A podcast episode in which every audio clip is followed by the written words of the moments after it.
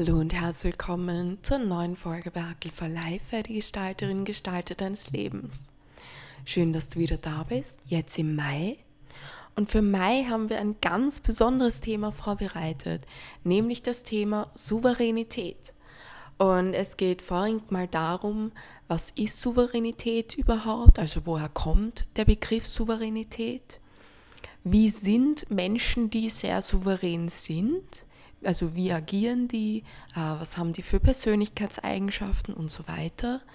Und dann noch die vier Bereiche der Souveränität. Und ich wünsche dir mit dieser Folge ganz, ganz viel Freude beim Zuhören und alles Liebe für dich. Hab's fein und enjoy.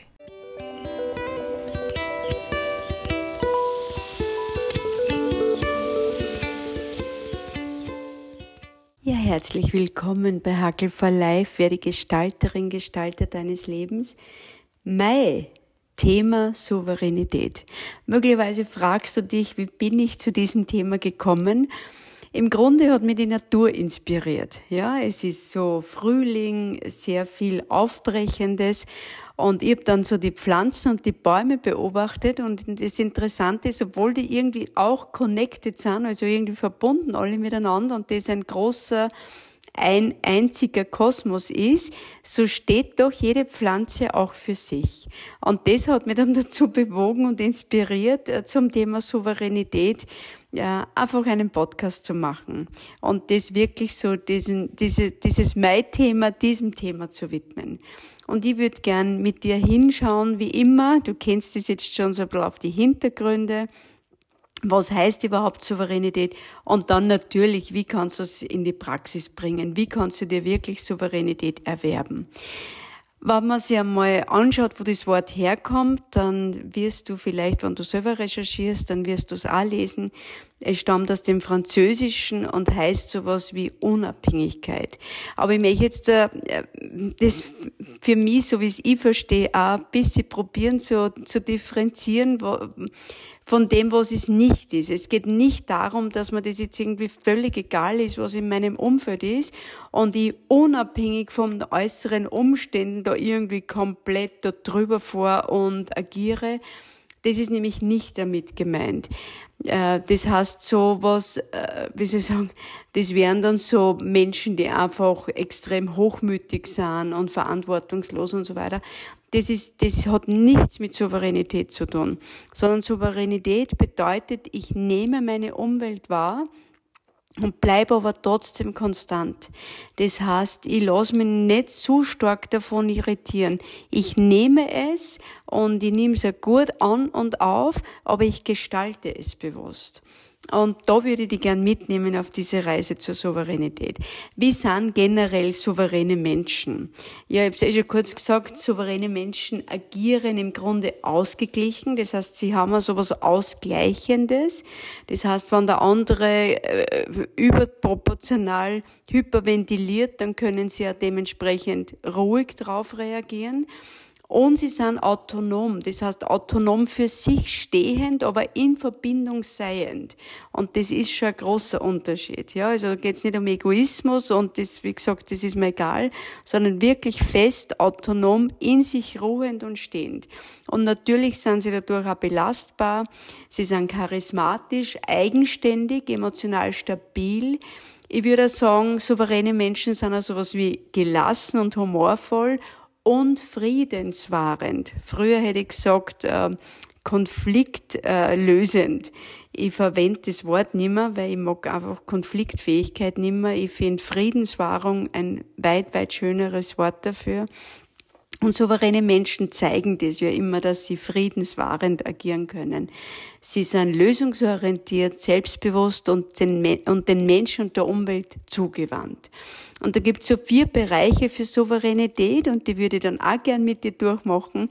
Aber zuerst einmal möchte ich mir anschauen, was verhindert überhaupt Souveränität und was ist es nicht, dass wir diesen Begriff einmal irgendwie wirklich äh, abgrenzen und für uns ein bisschen klarer kriegen, was, was ich da damit meine mit Souveränität.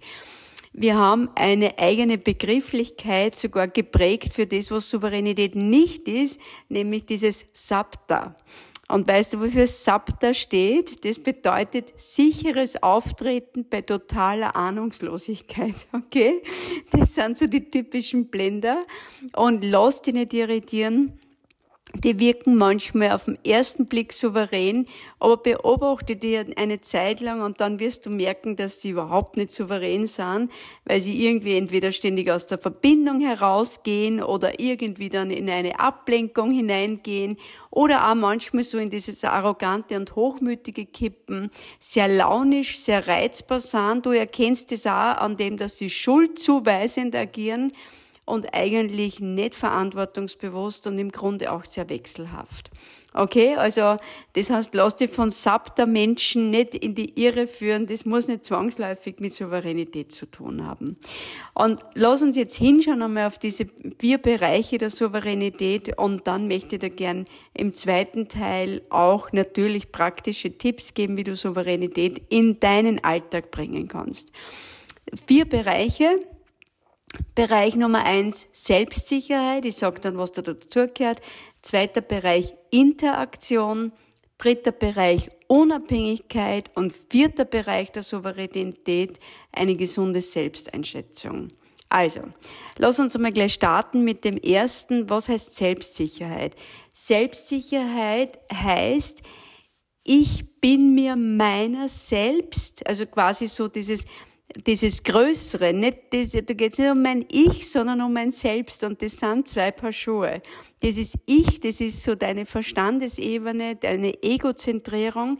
Dieses Selbst, das ist verbunden, das ist connected, quasi geerdet und gehimmelt und äh, mit anderen Menschen und mit der Natur verbunden. Und dieses Selbst, das trägt. Und ein souveräner Mensch wird von diesem Selbst getragen und gehalten. Und deswegen kann er eben besonnen agieren. Deswegen kann er bescheiden agieren. Und er geht immer wieder auch, und das merkt man bei souveränen Menschen, die sind immer wieder in der Lage, einen Überblick herzustellen. Also das heißt, die gehen immer wieder auch in diese Überblickshaltung und sagen, um was geht's denn eigentlich? Also so dieses immer wieder so auch drüber schauen über dieses Problem.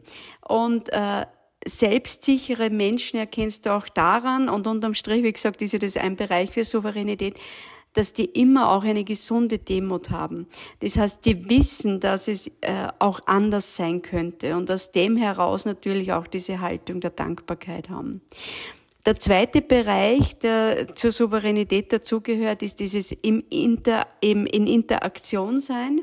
Was bedeutet Interaktion? Das sind Menschen, die wirklich ehrliches Interesse aufbringen für das vis-à-vis. -vis. Also aufhören mit dem vorgegaukelten, vorgegebenen, sondern dieses ehrliche, ich möchte verstehen. Sag, wie kommst du zu dieser Meinung? Wie ist es gekommen, dass du diese Ansicht teilst? Welche Erfahrungen hast du gemacht, dass du jetzt so agierst? Also dieses wirkliche Interesse, also so dieses inmitten eines anderen Menschen sein wollen. Das heißt, ein souveräner Mensch ist in dieser Interaktion auch immer auf Austausch ausgerichtet, auf Verstehen wollen und ist auch dementsprechend kritikfähig. Und bitte Kritik heißt aus dem lateinischen Kritus die Prüfung. Das heißt, der hält aus, dass ein anderer Mensch prüft, ob das in seinem Bewusstseinsfenster drinnen liegt oder ob er das gar nicht weiß. Eine echte Kritik, ich habe da eh schon mal auch einen Podcast dazu gemacht, eine echte Kritik ist immer eine Prüfung des blinden Flecks. Und ein souveräner Mensch ist dankbar dafür, dass jemand anderer seine blinden Flecken erhält. Und der reagiert nicht eingeschnappt oder sonst was. Aber da muss man jetzt auch dazu sagen, ein souveräner Mensch ist auch in der Lage, diese Kritik gut zu nehmen. Und da gehört es in erster Linie einmal dazu, dass man mal schaut, ob es wirklich eine gute, dienliche Kritik ist oder eine nicht dienliche, eine verletzende Kritik. Und wie kannst du das machen? Es gibt einen wunderbaren kurzen Satz, ich möchte ihn gerne im englischen Original, weil von dort stammt er aus, stammt er her, äh, möchte ihn gerne im englischen Original, wie gesagt, teilen. Und dieser Satz heißt, tell me more. Also wenn du kritisiert wirst, nimm's einfach einmal an und dann frag rück.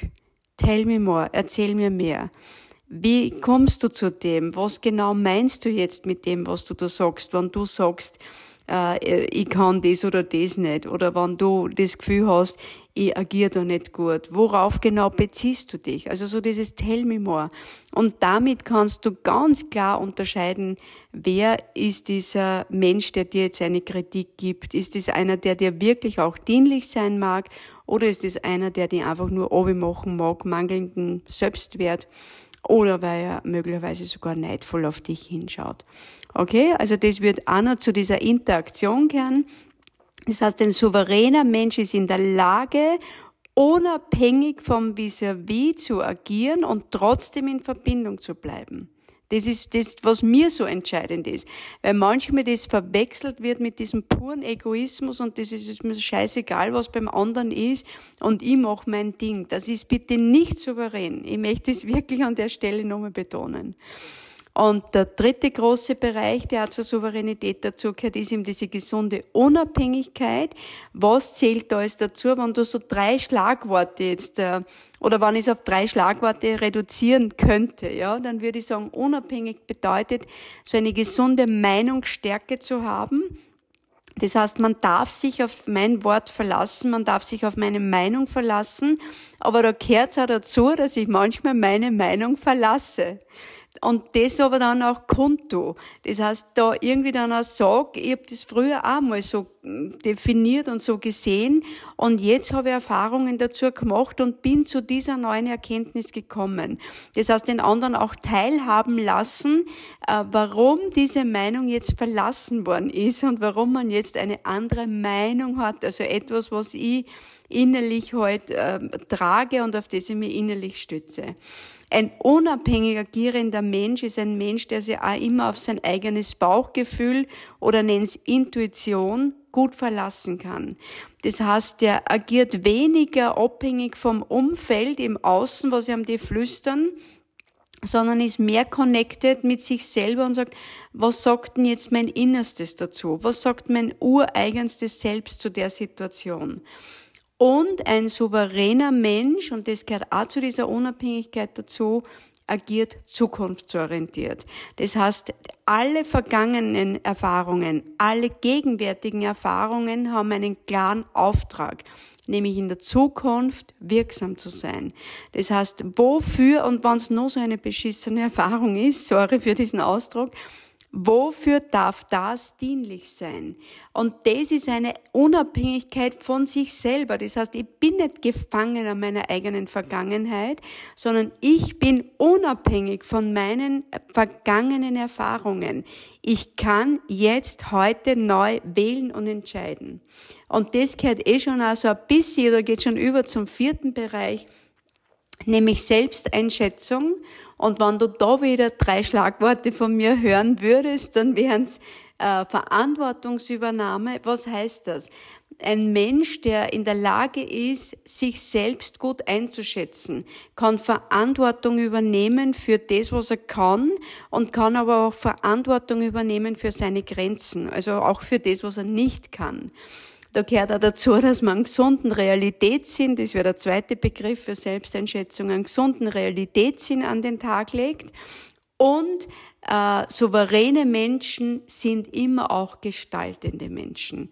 Also das heißt, die wollen aktiv einen Beitrag leisten. Und das möchte ich da gerne einmal so mitgeben, so ein bisschen, wie gesagt, die Theorie. Und im zweiten Teil schauen wir uns dann an, wie kannst du jetzt Souveränität in deine Praxis bringen. Ich wünsche dir alles Gute, einmal beim ersten großen Hinschauen auf diesen Brocken Souveränität und vielleicht einmal so diese ersten Erfahrungen zu machen. Wo bist du denn schon überhaupt? Äh, in welchen Bereichen agierst du schon souverän? In welchen, in welchen Kontexten, in welchen Kontexten, mit welchen Menschen äh, und so weiter kannst du bereits souverän agieren und freu dich auf unseren zweiten Teil. Hab's fein, alles Liebe, deine Christine.